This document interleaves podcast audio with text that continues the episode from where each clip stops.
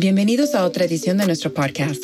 Mi nombre es Samantha Tams y junto con Estefanía Lacayo creamos el Latin American Fashion Summit, una plataforma global para la moda y el diseño latinoamericano.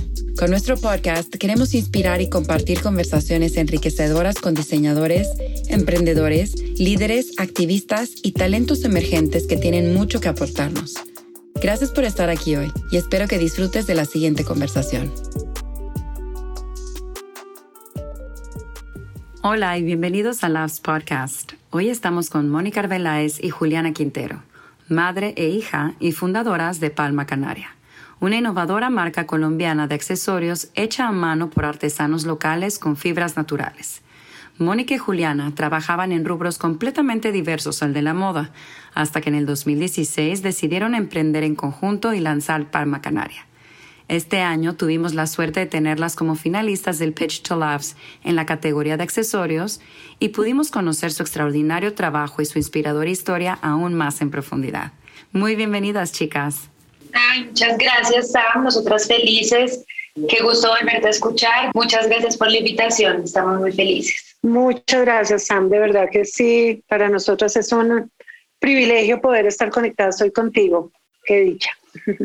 Pues antes que nada, eh, yo recuerdo la primera vez que las conocí, que fue justamente en Bogotá, cuando llegó, ya habíamos hablado por teléfono, ya habíamos hablado por Instagram probablemente, pero en Bogotá las conocí por primera vez cuando Estefanía y yo fuimos a, a como que anunciar que íbamos a hacer el Summit en Cartagena y hicimos un evento en el Four Seasons de Bogotá y fue muy lindo conocerlas y me acuerdo perfectamente bien que fue muy lindo ver cómo entre mamá e hija empezaron esta empresa y empezaron a, o sea, que hay esta colaboración y este sueño por parte de las dos. Entonces me encantaría, como para dar comienzo a este podcast, que nos cuenten un poquito de ustedes acerca de su vida eh, antes de lanzar Barma Canaria. Eh, yo estaba en los últimos semestres de universidad, yo estudié Business, Administración de Empresas acá en Colombia, y eh, un día, un sábado normal, junto con mi mamá, queríamos empezar a crear, digamos que algunos accesorios y piezas para nosotras mismas para usar en nuestras próximas vacaciones de, de fin de año.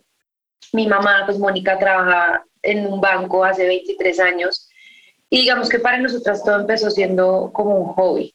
Pasar de ser estudiante o de ser banquera a, crear una marca, pues digamos que nunca estuvo dentro de nuestros planes.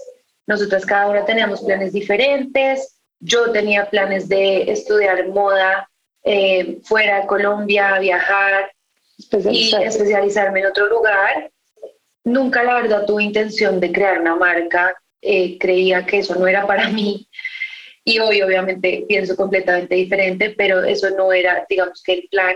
Y pues realmente la vida da muchas vueltas, ¿no? Nosotras pensando en nosotras mismas y en qué nos gustaría ver en el mercado y qué nos gustaría que nos ofrecieran las marcas, pues fue que empezamos a, a pensar y hacer como un brainstorming de que no hay, sobre todo en Colombia, de una manera fácil de acceder, eh, innovadora, cool, moderna, en términos de accesorios en su momento, y hechos de una manera consciente, de una manera responsable. Y, nos sentamos un día, un sábado, entre las dos a pensar, queremos tal eh, beach tote, tal sombrero, ¿cómo lo hacemos? Y, y, pues que sea diferente a lo que hay. Recurrimos a una amiga de mi mamá que vive en el norte de Colombia, en la costa de Colombia, en la costa atlántica, y ella nos dijo, pues acá el tema de artesanía es muy fuerte, ¿no? Porque no vienen, me visitan, pues ni lo pensamos dos veces, la verdad. El siguiente fin de semana estábamos eh, en Barranquilla, en Colombia, pues en Barranquilla, en el norte de Colombia, visitándola, y ese fue como el momento de, wow, o sea, de decir, esto puede ser nuestra vida, cuando conocimos un lugar que se llama Sacurí en el norte, y, y vimos el talento tan impresionante que tienen nuestros artesanos colombianos, o pues los de ese lugar en particular. Y nosotros llegamos allá, como te decía, sin un plan, sin pensar qué vamos a hacer, sin crear una marca, no tenemos nombre, no tenemos nada, simplemente para nosotras. Em, y, y llegamos allá y, y, empezamos a encontrar piezas que nunca habíamos visto, que de pronto, o de pronto uno como colombiano los veía como algo muy tradicional y como no algo tan moderno, sino como la artesanía en su, en su etapa más pura, pero sin, la, sin estar tan adaptada a lo que realmente uno como mujer en el, en el mundo de hoy, pues lo podía usar, ¿no? Empezamos a, a conocer a los artesanos, a entender un poquito más cómo viven su proceso, el proceso de, de, de, tejer las piezas, de obtener las fibras, pues esto obviamente no lo conocíamos para nada, ninguna de las dos. Éramos completamente ignorantes en el tema y, y ese día fue realmente de las mejores experiencias que hemos tenido. Era un calor impresionante, casi 40 grados centígrados en la sombra. Entonces, nosotros no estábamos para nada acostumbrados a estar en ese calor y e igual no lo gozamos, conocimos eh, diferentes grupos de artesanos, diferentes personas, que obviamente cuando les llegamos con ciertas ideas, nosotras, lo primero que fue fue abrirnos los ojos y decirnos, están locas, ¿cómo se les ocurre que vamos a hacer eso si nosotros venían, venimos tejiendo pues nuestras piezas que ya sabemos tejer pues por años? Y, pues llegar con una nueva propuesta pues no es fácil, pero, pero encontramos varias personas que estuvieron dispuestas a seguirnos como el ritmo, a seguirnos la cuerda, como decimos nosotras, y, y a montarse en el, en el barco de empezar a crear piezas innovadoras y, e intervenirlas con otros materiales fuera de únicamente la palma en ese momento. Y esto es 2016, ¿cierto? O sea, la, la marca comienza... Sí, empezamos en el 2016, en septiembre. Justo nosotras, pues, como fun fact, nosotras cumplimos años el primero y el 3 de septiembre con un día de diferencia. Y esto fue 15 días después, como también, como por un tema de nuestro cumpleaños, que queríamos viajar. Entonces, eh, eso fue más o menos en septiembre. Eh, y en octubre ya teníamos nosotras acá habíamos, les habíamos encargado a los artesanos un par de, de beach tops, de carteras, de, de, sombreros. Y cuando nos llegaron acá a Bogotá, nosotras pues quedamos frías porque no sabíamos qué hacer. Nosotras no somos diseñadoras de profesión. Eh, Eso es lo que te quería preguntar. Obviamente, obviamente, 2016 ustedes ven algo que hace falta en el mercado, ¿no? Y su, su marca nace de la solución a tener algo que empieza por algo muy personal, evidentemente, que ustedes se pondrían, pero que también empiezan a ver que hay, que hace falta en el mercado. Entonces, comienzan a, dar una solución a algo que hacía falta, ¿cierto? Pero obviamente vienen de backgrounds financieros y todo eso. ¿Cómo es que ustedes Obviamente la parte del negocio, entonces ya estaba ahí lista, check, ¿no? O sea, ya sabían probablemente cómo estructurar un modelo financiero, este, cómo lo van a vender, etcétera, etcétera, que eso es muchas veces la parte más difícil para los creativos. ¿Cómo es que a su vez entonces ustedes empiezan a, entender sobre diseño, empiezan a entender o, a decir, mira, esto se va a vender porque está trending, que ese es el proceso creativo que ustedes empiezan a adoptar teniendo un background muchísimo más de business. Mm, bueno, Sam, yo interrumpo acá un poquito a Juliana para contarte un poquito también más la parte sentimental eh, y devolvernos un poco. Yo llevaba trabajando 23 años en el banco, como ejecutiva del banco, como gerente, y em, eh, eh, normalmente estas instituciones grandes por, por imagen tienen uniforme. A mí siempre me ha gustado la moda, pero no estudié moda, yo estudié eh, administración hotelera y turística, entonces, pero siempre he sido creativa y me ha gustado como ser diferente en términos de moda. Nunca en la vida, en los 23 años, creo que fui la única persona de 17 mil empleados, no uso uniforme por eso, porque no me gustaba estar igual a todo el mundo. Entonces la conversación de ese sábado que Juliana y yo tuvimos fue, queremos hacer unos accesorios pero diferentes, no que sean las típicas canastas que todo el mundo tiene en la playa o en los viajes, todo esto, entonces intervengámoslas un poco.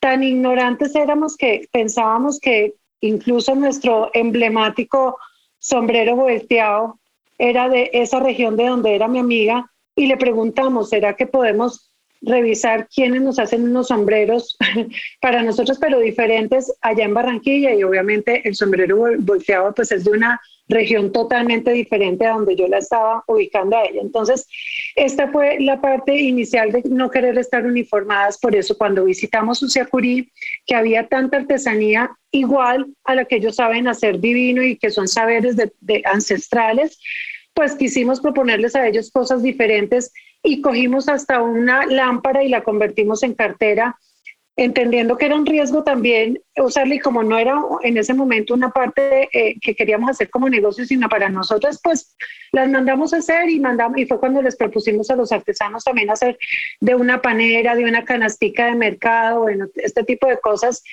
y traerlas para nosotros y fue cuando nos llegaron unas canastas normalita y dijimos, bueno, intervengámoslas en ese momento, en el 2016, pues no estaba tan boom eh, en la moda em, las carteras con letreros o con estos flecos y bueno, con todo este tipo de cosas. Em, entonces, bueno, hagámoslo nosotras. Y en nuestra casa, saliendo yo del banco por la tarde, Juliana saliendo de la universidad, empezamos como a innovar un poquito los diseños y a entender qué era lo que queríamos usar. Y bueno, cuando los usamos fue que empezó todo este, que ahí fue donde realmente empezó em, el negocio como tal. Ya vino, ya vino un camino diferente de entender la moda, de entender el negocio. Hicimos diplomados para también entender cómo, qué es lo que quieren usar. Hay un, hay un camino, pues para no hacernos más extensas, un paso grande que fue que nos pusimos estas piezas innovadoras para nosotros en este momento para un evento especial acá en Bogotá. Era un desfile de modas que fuimos en un marco de un evento grande de moda y nos empezaron a preguntar por los, por los accesorios. Eran unos clutch divinos bordados a mano, bueno, todo este tipo de cosas. Y em, se nos acercaron dos em, dueñas de una feria de, de emprendimiento acá en Colombia y nos propusieron Em, participar, pero pues nosotros no teníamos eh, la intención de hacer negocio ni hacer una marca. Creo que en ese momento no teníamos ni nombre. Ni nombre, nada, nada, nada. Eran accesorios. Pero digamos que todo nace porque siempre hemos sido muy creativas y muy inquietas con el tema de moda, ¿no? Con el tema de consumir moda de una manera responsable y sobre todo local. Y siempre que viajábamos nos hacía falta eso, como llevar un pedacito de algo nuestro hecho en Colombia eh, porque exacto, justamente cuando viajábamos, pues era como, qué lindo encontrar en otros países del mundo piezas hechas en esos lugares y nosotros tener que irnos a otra parte a comprarlas. ¿Qué, nos falta en Colombia para, para llevarnos nosotras desde Colombia a otros lugares esas, esas piezas? Y aunque no tenemos el background de moda, de, de estudios de moda, eh, toda la vida eh, hemos, sido muy inquietas con el tema y hemos sido muy curiosas. Y como te contaba mi mamá, pues e, es más como esa necesidad de querer resaltar y de querer diferenciarse y de no, no estar siempre como con la corriente, por así decirlo. Ahora, en ese entonces, en Colombia, ¿cómo veían eh, usar una artesanía. Lo vieron así como, obviamente ustedes de la artesanía, como nos mm. están contando, empiezan a diseñar cosas un poquito más atrevidas, más updated, más arriesgadas, para no hacer la típica artesanía, como lo estás comentando, Mónica.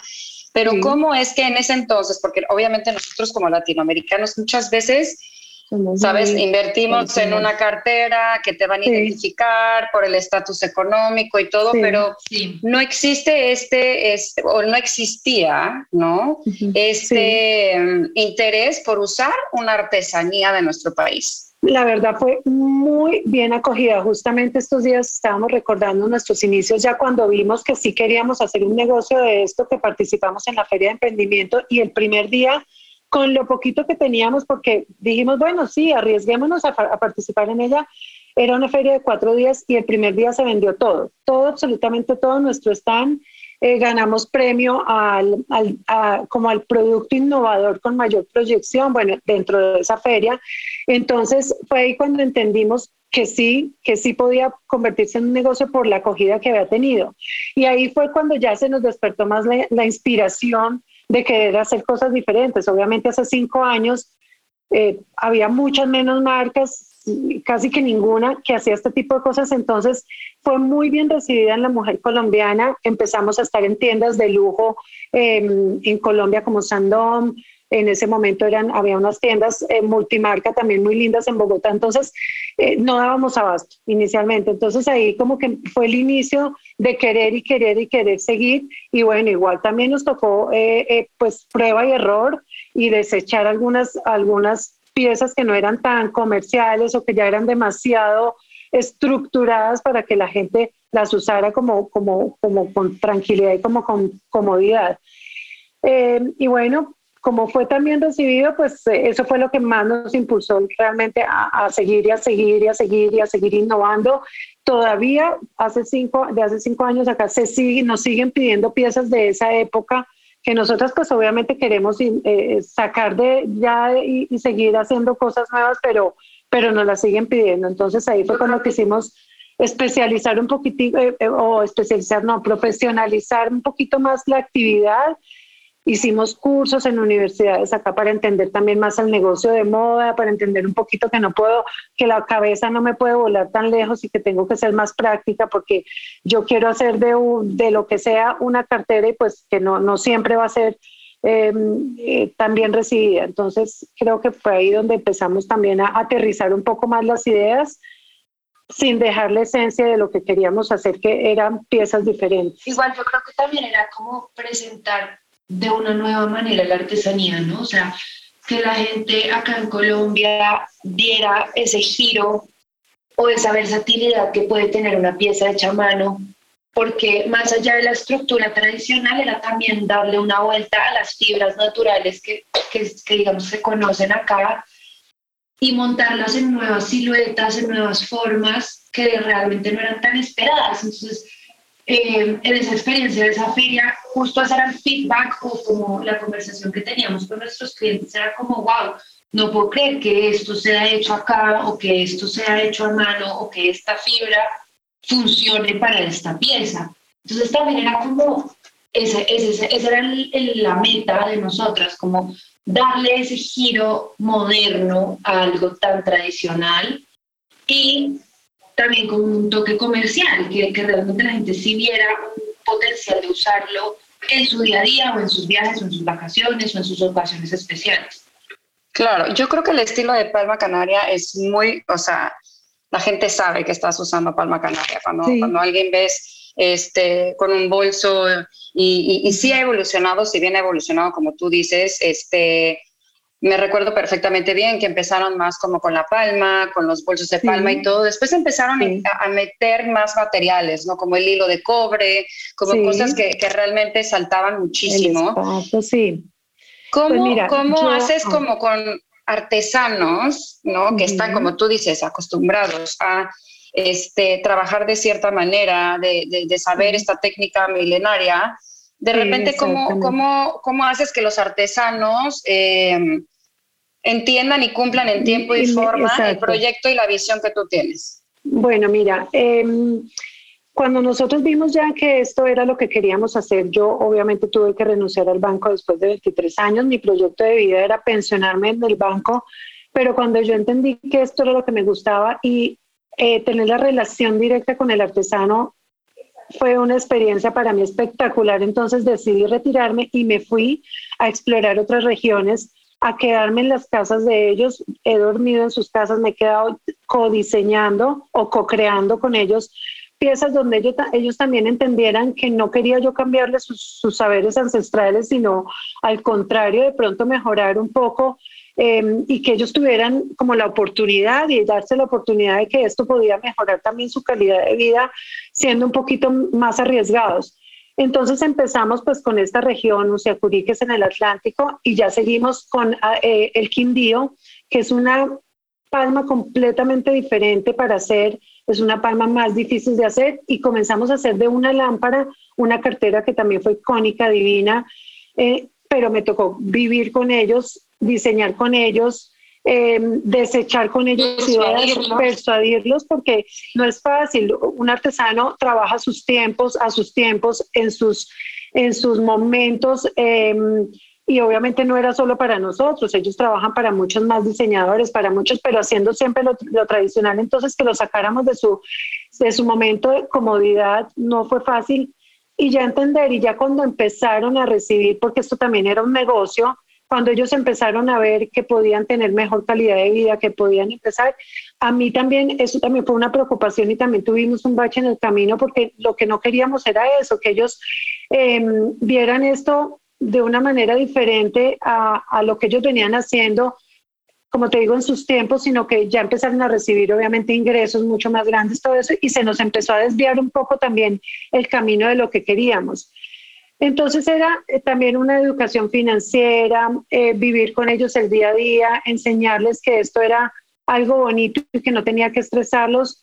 Y ya empezamos así con diferentes regiones, hasta el Chocó, trajimos indígenas del Chocó, eh, enseñarles hasta montar en un ascensor, aprender y, y, ya bueno, ya aprovechar de cada región las fibras sin también agredirlas tanto porque, porque pues se hace mucha palma en el mundo, pero se tiñe, se hace. Entonces nosotras hemos querido también seguir, ser lo más naturales posible. Obviamente usamos herrajes para que sea una pieza diferente, usamos tinturas, pero de una manera especial. Aprendimos, hicimos cursos de tinturas naturales con ellos, no las sabemos hacer nosotros, pero ellos las aprendieron a hacer para no agredir tanto pues la, la parte eh, que queríamos nosotros de sostenibilidad y todo ese tipo de cosas.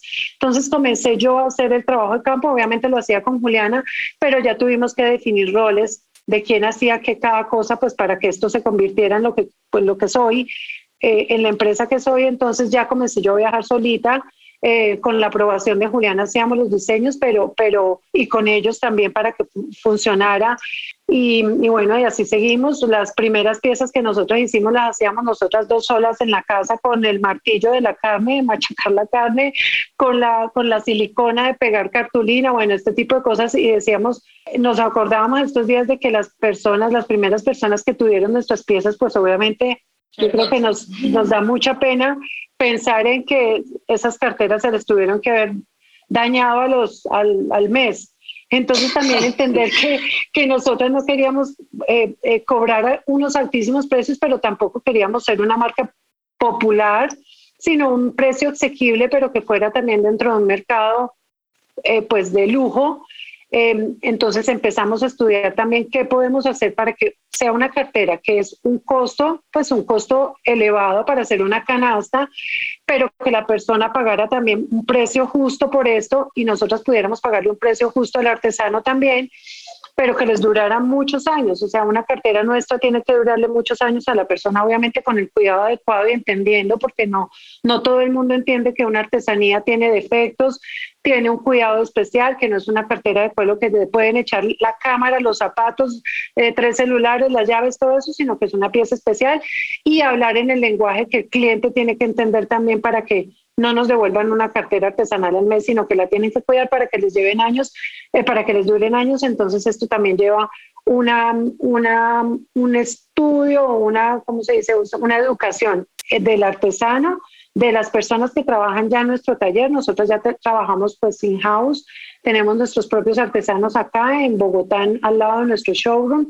Todo esto para que las carteras pues puedan durar y puedan las personas usarlas y paguen también con gusto una artesanía, porque tú sabes que la artesanía era vista como un souvenir, como algo que, ay, qué lindo hecho en Colombia, pero ya lo guardan en un cajón donde, donde ponen todos los regalos que, que ya, ahí, y no como un, o como que se puede exhibir como una obra de arte o como una cartera linda que tú vas a sacar todos los veranos en los países donde hay estaciones o que también la puedas usar incluso en la nieve. Nosotros quisimos como cambiar eso.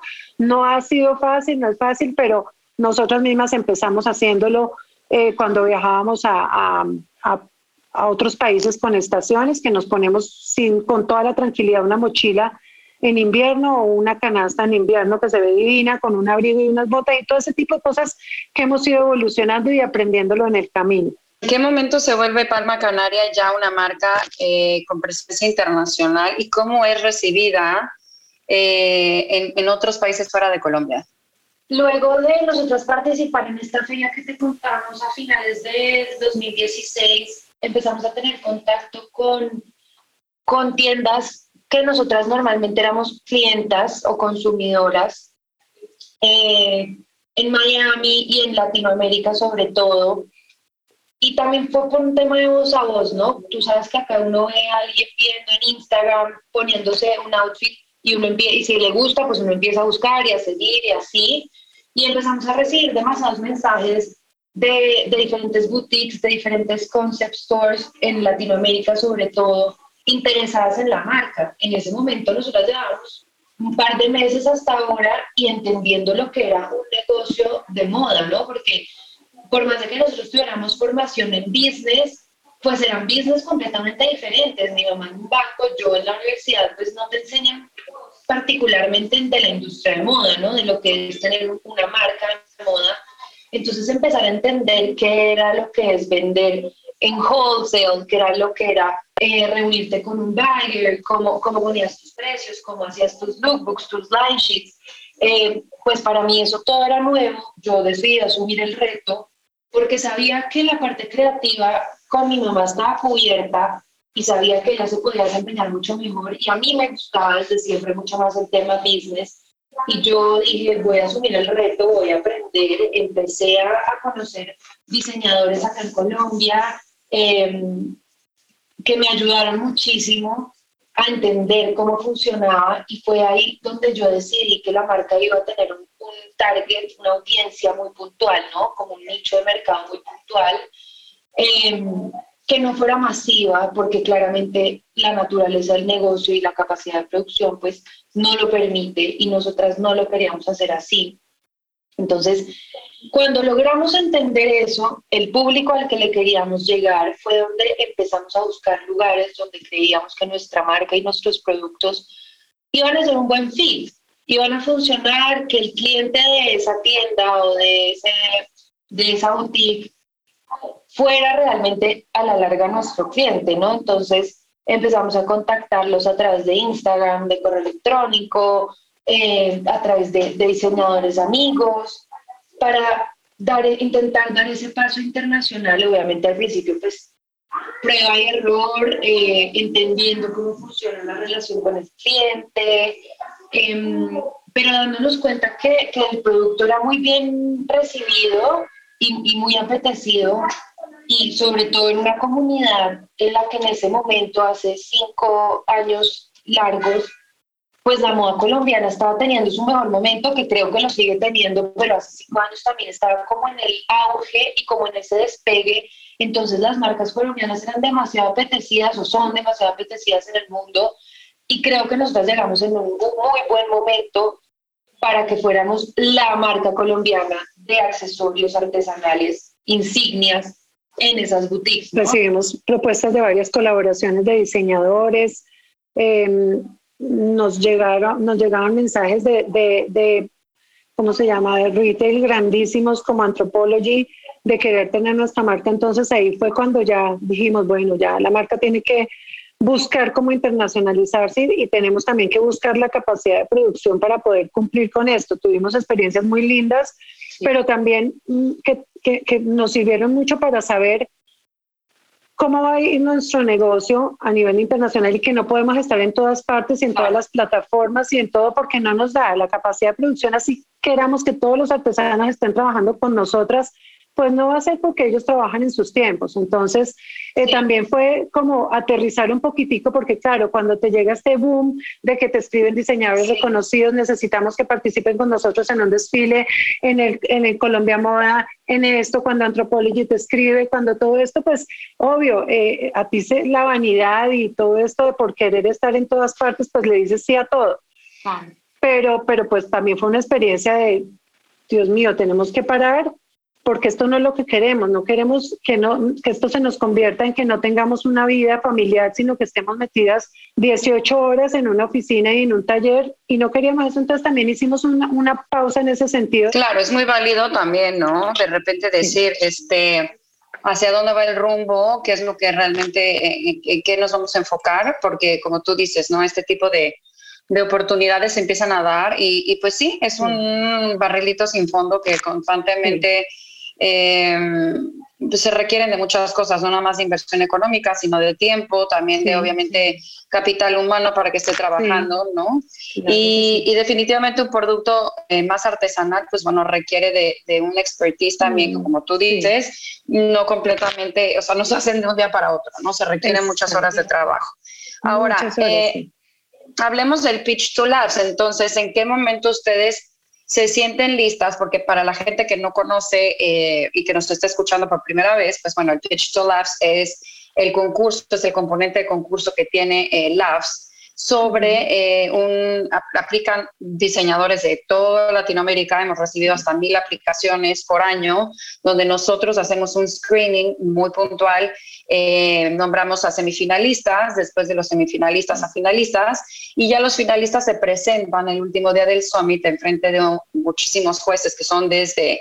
Eh, el, retailer más grande como Shopbop, Intermix, Modo Operandi y demás, como también eh, diseñadores importantísimos como este año estuvieron Alexander Berman. Eh, bueno, es realmente un cuarto bastante intimidante para ustedes como concursantes y sobre todo es, esta, es este momento donde eh, pues son descubiertos a una escala muchísimo mayor, ¿no? ¿Qué hace que ustedes de repente digan, este puede ser el año donde yo voy a participar en el Pitch to Labs porque busco más oportunidades internacionales. Nosotras tuvimos eh, la oportunidad de ir al Labs de Cartagena, donde obviamente conocimos muchas personas que conocían la marca, que la reconocían, que la estaban usando, de hecho, en el evento. Y vimos cómo muchas marcas colombianas estaban participando en el pitch, incluyendo pues a Mayer, que, que ganó en ese momento, que era amiga nuestra.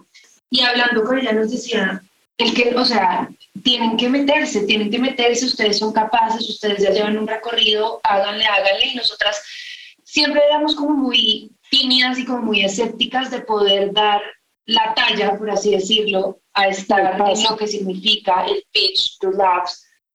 Pero el siguiente año, cuando se abrieron las convocatorias, eh, yo pues normalmente soy la que estoy pendiente de eso y le dije a mi mamá, y siempre se lo he dicho, el que no arriesga no gana. No o sea, no podemos perder nada, podemos ganar mucho.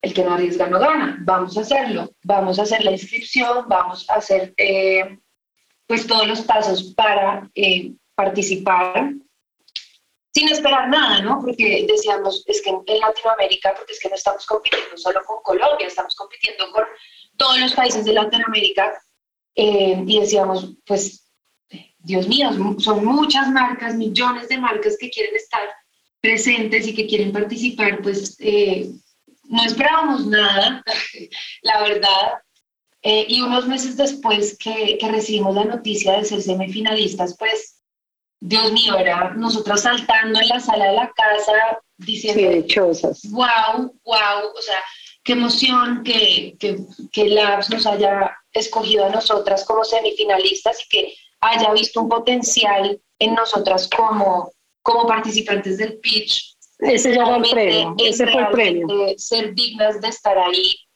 Eh, y en ese momento obviamente asusta porque yo ya sabía que era lo que era participar en el pitch, todo lo que implicaba la preparación, las mentorías, em, el panel como tal de jurados que iba a estar ahí, pues no lo conocía, no estaba segura quiénes iban a ser, pero, pero pues ya me podía dar una idea de, de los buyers, de los diseñadores, de los eh, conocedores de moda que iban a estar ahí y obviamente yo ya me empecé a asustar muchísimo pero ese, ese, ese miedo era también como motivador para, para prepararnos mucho, para realmente decir, si ya nos metimos en esto, ya nos vamos a meter de cabeza completamente y vamos a hacerlo lo que mejor podamos, porque finalmente es el negocio que hemos construido desde, pues desde cero las dos, y quién mejor para contar lo que nosotras, con tanto amor que le tenemos, pues independientemente que seamos las ganadoras o no, para nosotras ya es un aprendizaje. Si lo tenías en cuenta, pues es un, es un logro gigante y pues ganadoras, o sea, nos sentíamos ganadoras y nos sentimos ganadoras todavía,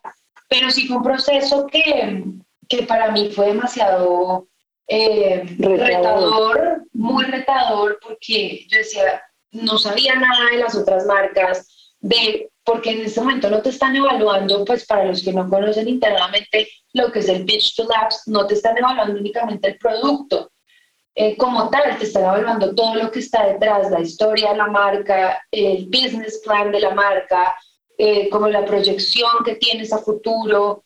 Entonces, era también un ejercicio de como de mirar para adentro entre nosotras y decir, wow, que estamos haciendo bien, que no estamos haciendo tan bien, que podemos empezar a corregir. Y que las mentorías, pues obviamente, que las mentorías te aterrizan todos. Para, para darnos cuenta de que, de que una marca es todo un mundo y que hay que cuidarla como un hijo y como un bebé y que todos los días hay que cuidarla y educarla y criarla de la mejor manera. Y prepararla para todo lo que se viene después del, del De verdad que eh, para nosotros fue un aprendizaje increíble y como te digo, desde el momento en que fue, como dice Juliana, el momento que fuimos pues seleccionadas, pues para nosotros ya este era un premio porque era el reto de, de enfrentarnos a esto, a todo lo que se venía, a estar en la mira pues de todos los asistentes, de todo el que pues de todos los asistentes, de todo el que sigue a Labs, entonces fue de verdad bastante eh, intimidante, pero también retador y también era la adrenalina todos los días de tener también las mentorías, de aprender, de que no solamente era la participación, sino de todo lo que pudimos aprender para toda la vida que va a tener la empresa.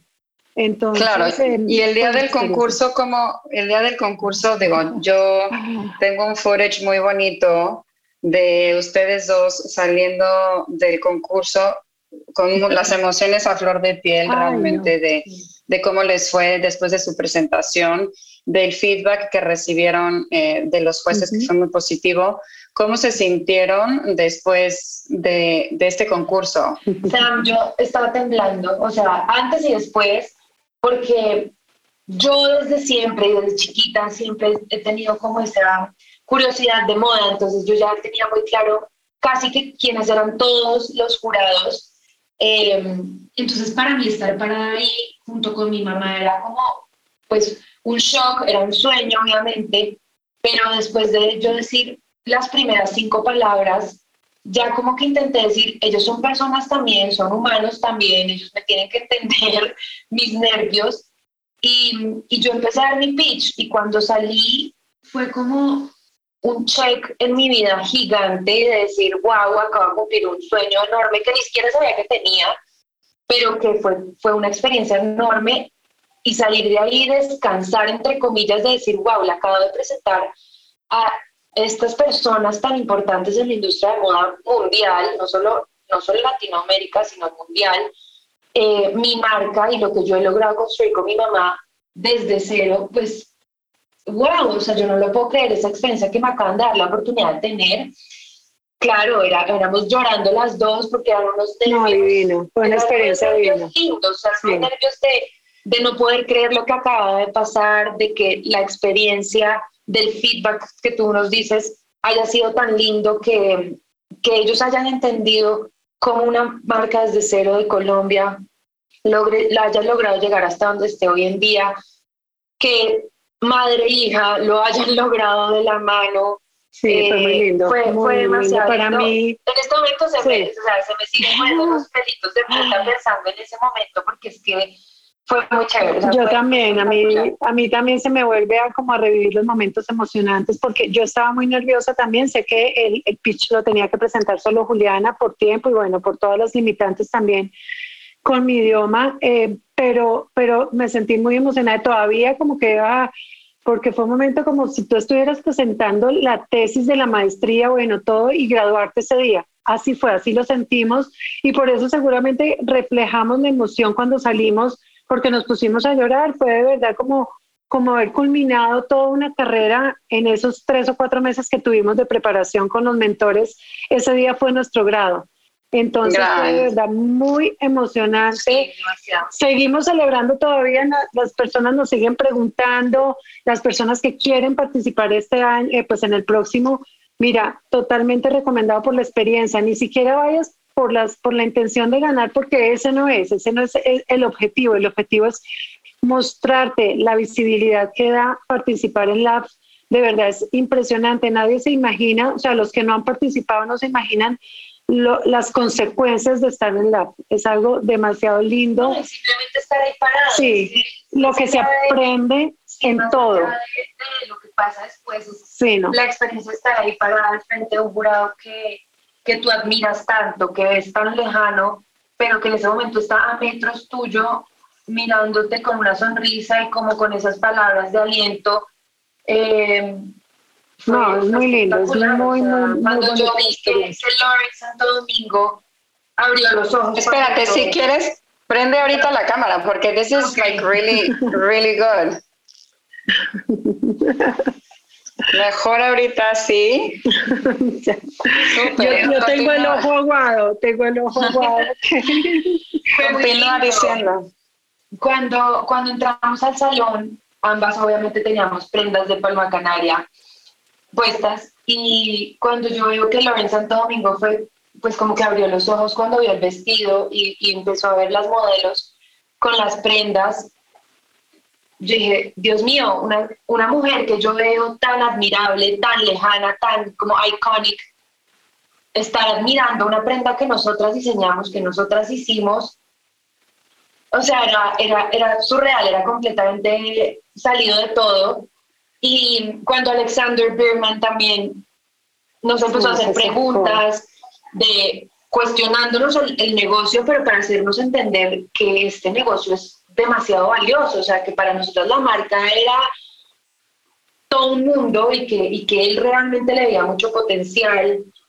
Creo que fue la compradora de ¿Quién ha sabido de Shopbot, que también nos hizo un par de preguntas que, claro, a mí me hicieron reflexionar mucho, aunque yo tenía las respuestas, que ellos también pensaran en esas preguntas para mí, porque ellos no sabían lo que yo tengo por decir. Pero que ellos me preguntaran y yo tener esa respuesta y poderles decir con mucha seguridad, se hace así, lo hacemos de esta forma, colaboramos de esta forma, bueno, hacemos todo.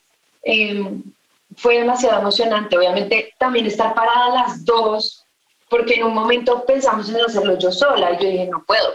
O sea, la marca somos las dos y desde el principio hemos sido las dos y, y Tú sin mí, no, yo no hacemos nada. Anecdóticamente te digo que si yo hubiera presentado el pitch, nos hubiéramos, llorado. Hubiéramos llorado porque yo presento más la parte de corazón, de lo que a mí me ha dolido, de lo que me ha gustado, de lo que he llorado, de lo que lo, lo he gozado. Juliana presenta más el negocio, es mucho más pragmática por la diferencia generacional que hay entre las dos, pero estoy completamente segura que, que hubiera llorado desde el principio. Entonces, por eso fue súper acertado y bueno, igual tocaba así. No, igual yo no la podía mirar, o sea, si yo te mirar a mi mamá, llorábamos. fue una, una experiencia bastante emotiva, bastante emotiva. Y no, o sea, me sigue o sea, me sigo emocionando pensando en ese día en que yo estuve parada ahí, que estuvimos las dos paradas ahí frente a el gran panel de, de jurados que tuvimos frente a ustedes nosotros los colombianos, los colombianos somos muy, no sé cómo se dice, bueno, alaracosos y todo lo contamos y todo lo compartimos con la familia. Casi que si va uno a viajar, toda la familia va hasta el aeropuerto a despedir, bueno, todo eso. Entonces, nosotros teníamos, somos muy unidas con mi esposo, los tres somos, él no forma parte de esto ni nada, pero siempre está acompañándonos en todos los viajes, en las ferias que estamos todos y nos apoya muchísimo. Aparte, él se siente muy orgulloso ahora porque al principio para él fue muy duro que yo dejara mi carrera en el banco, una carrera exitosa de una alta ejecutiva. Juliana tenía unos planes diferentes de irse a hacer su especialización, entonces él no estaba de acuerdo con, con esto.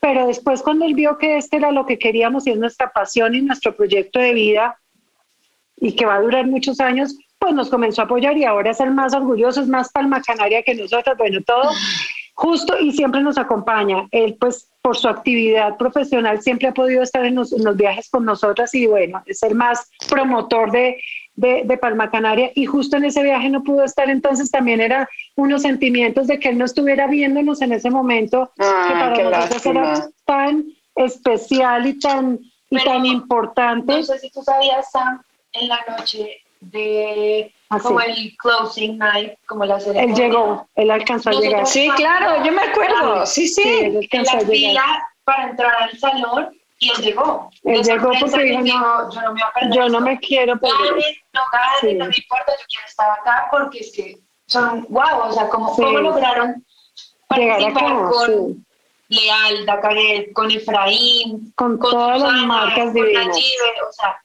wow, porque obviamente nosotros hemos ido contando quiénes eran las otras marcas. Y no, ya sabemos, también. Claro, eh, Susana, Nayide, Michelle, o sea, son tal y tal que wow que ustedes estén con ellos, porque es que se nota que ustedes los admiran mucho y, y yo no me podía perder eso. Entonces, por eso mismo también fue como esa carga emocional tan fuerte que tuvimos nosotras de, de haber cumplido un sueño muy lindo y que y que en serio la persona o la marca que tenga la oportunidad de hacerlo. es una belleza, es la mejor experiencia de verdad en lo que llevamos recorrido con la marca de verdad y Hemos tenido experiencias muy lindas, pero ahora está ha sido espectacular.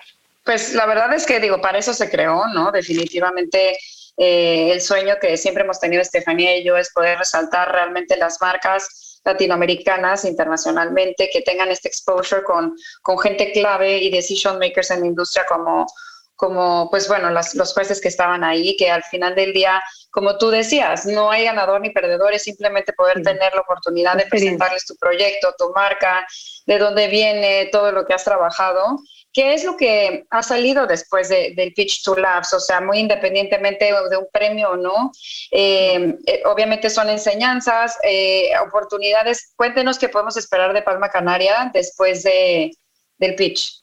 Digamos que más allá de proyectos puntuales, que los hay, es, nos dimos cuenta de muchas cosas que queríamos mejorar, cambiar, reestructurar, mejorar los procesos darnos cuenta que realmente hoy en día está buscando el mercado para enfocarnos a eso y dirigirnos hacia esa corriente, hacia ese lado. Em, nos queremos adentrar mucho más en el tema de prendas, de, ropa, de apparel, digamos, de ocasión y, digamos casual.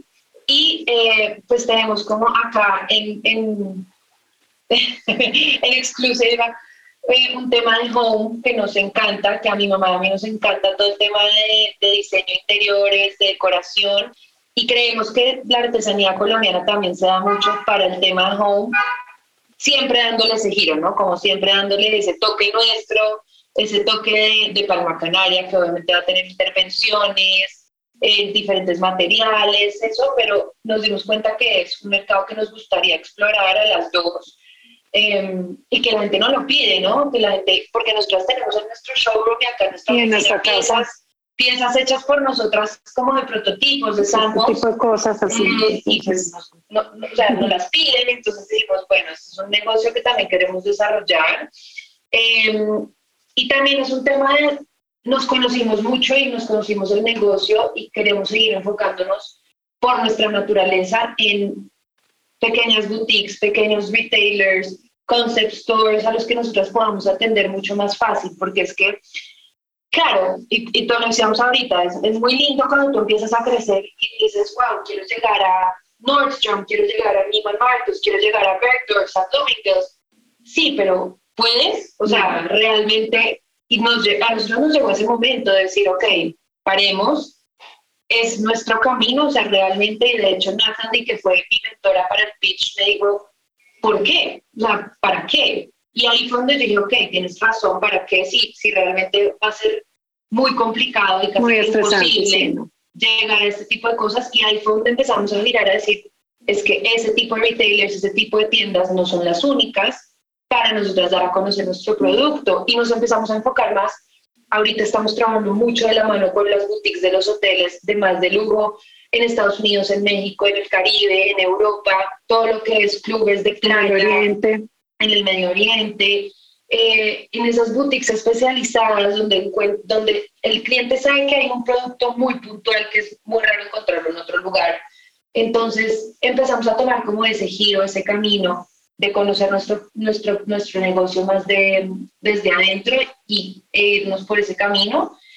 Y, y empezar a seguir a crecer, pues crecer nuestro equipo. Nosotros ahorita tenemos un equipo de nueve personas acá con nosotras trabajando arduamente y queremos seguir creciendo el equipo porque sabemos que hay muchas áreas que tenemos que delegar, que aunque los que estamos podemos, pues igual entre más personas más, más podemos abarcar en el mundo. Y, y, también está el plan de seguir recorriendo Colombia. Ese es, ese es el mejor plan que tenemos, obviamente por el tema de la pandemia, del COVID pues fue muy difícil, pero, pero recorrer Colombia es nuestra prioridad ahorita. Queremos empezar a viajar nuevamente como lo hacíamos hace dos años, intensamente, casi que cada mes, a una nueva región, a conocer una nueva fibra, a conocer unas nuevas técnicas, eh, tradiciones, para empezar a mostrar en serio todo lo que nuestro país tiene por ofrecer al mundo, ¿no? Eso es como lo que viene.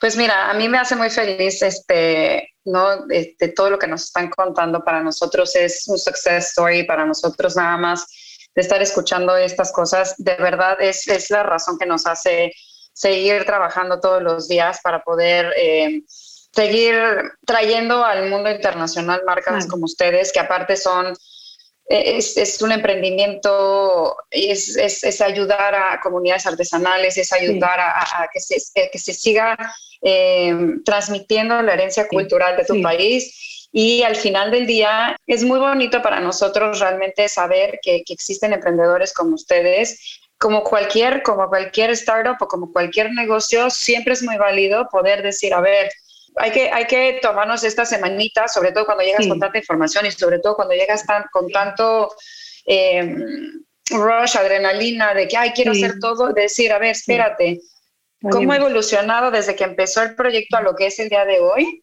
hacia dónde quiero ir, cómo lo vamos a estructurar a la, gente que necesitamos para esto.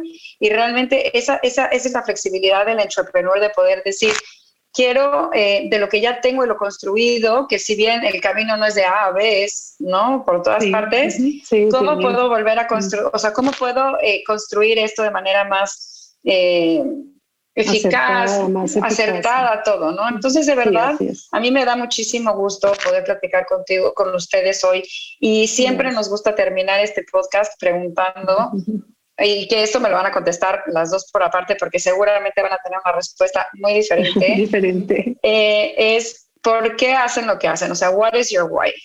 Tengo muchas razones, pero la primera es, creo que lo hecho a mano y lo local es como el OG, como lo original, como lo que siempre va a estar. Creo que lo hecho en mi país no tiene precio, o sea, es invaluable.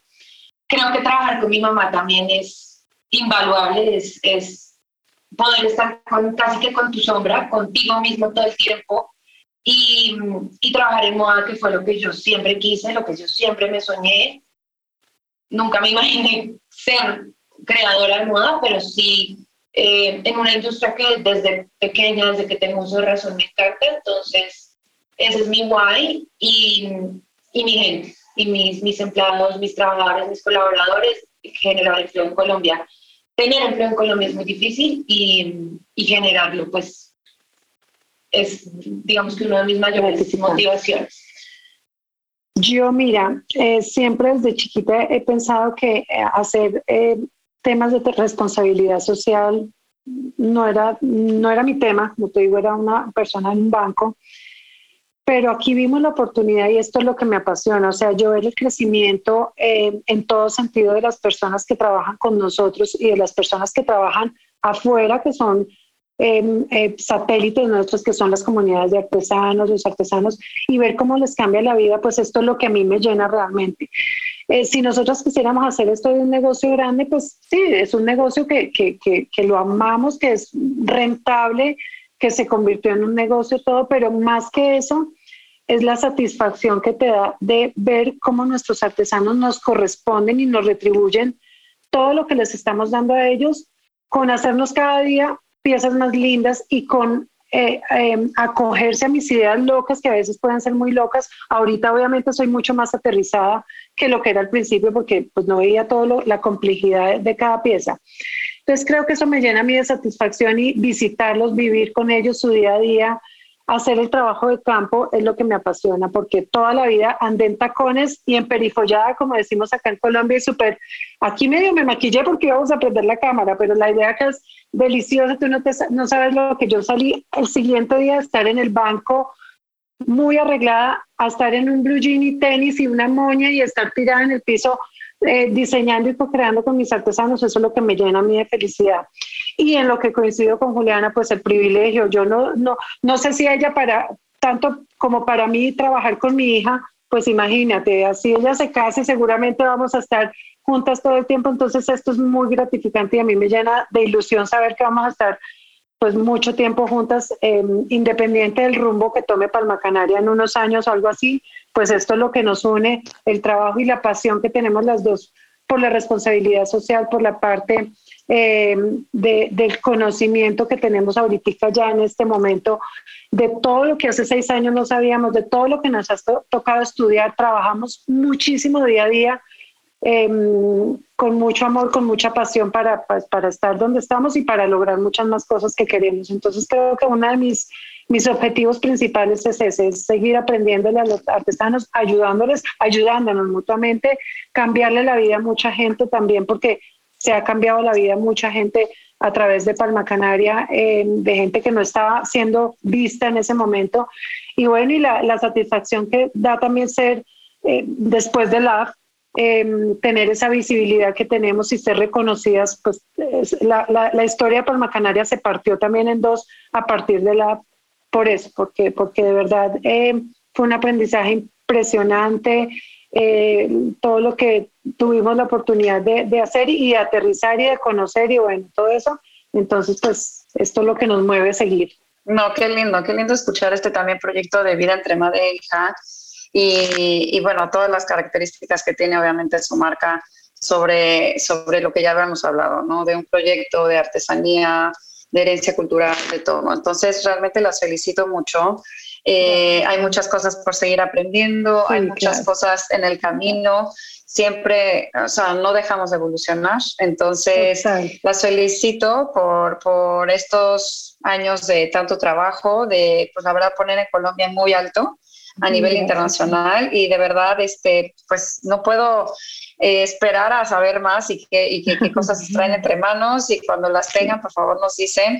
Y pues bueno, vernos en siguientes ediciones, ¿no? También siempre es importante seguirnos viendo y todo. Entonces, a todo mundo, por favor, eh, si no la conocen, métanse a ver Palma Canaria, nuestros finalistas del Pitch to Labs 2020-22.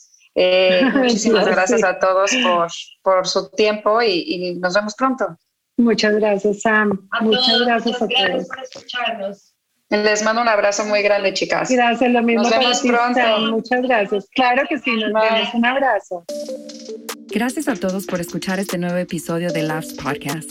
Como saben, nos hemos comprometido a llevarles contenido relevante e inspirador a nuestra audiencia en toda la región.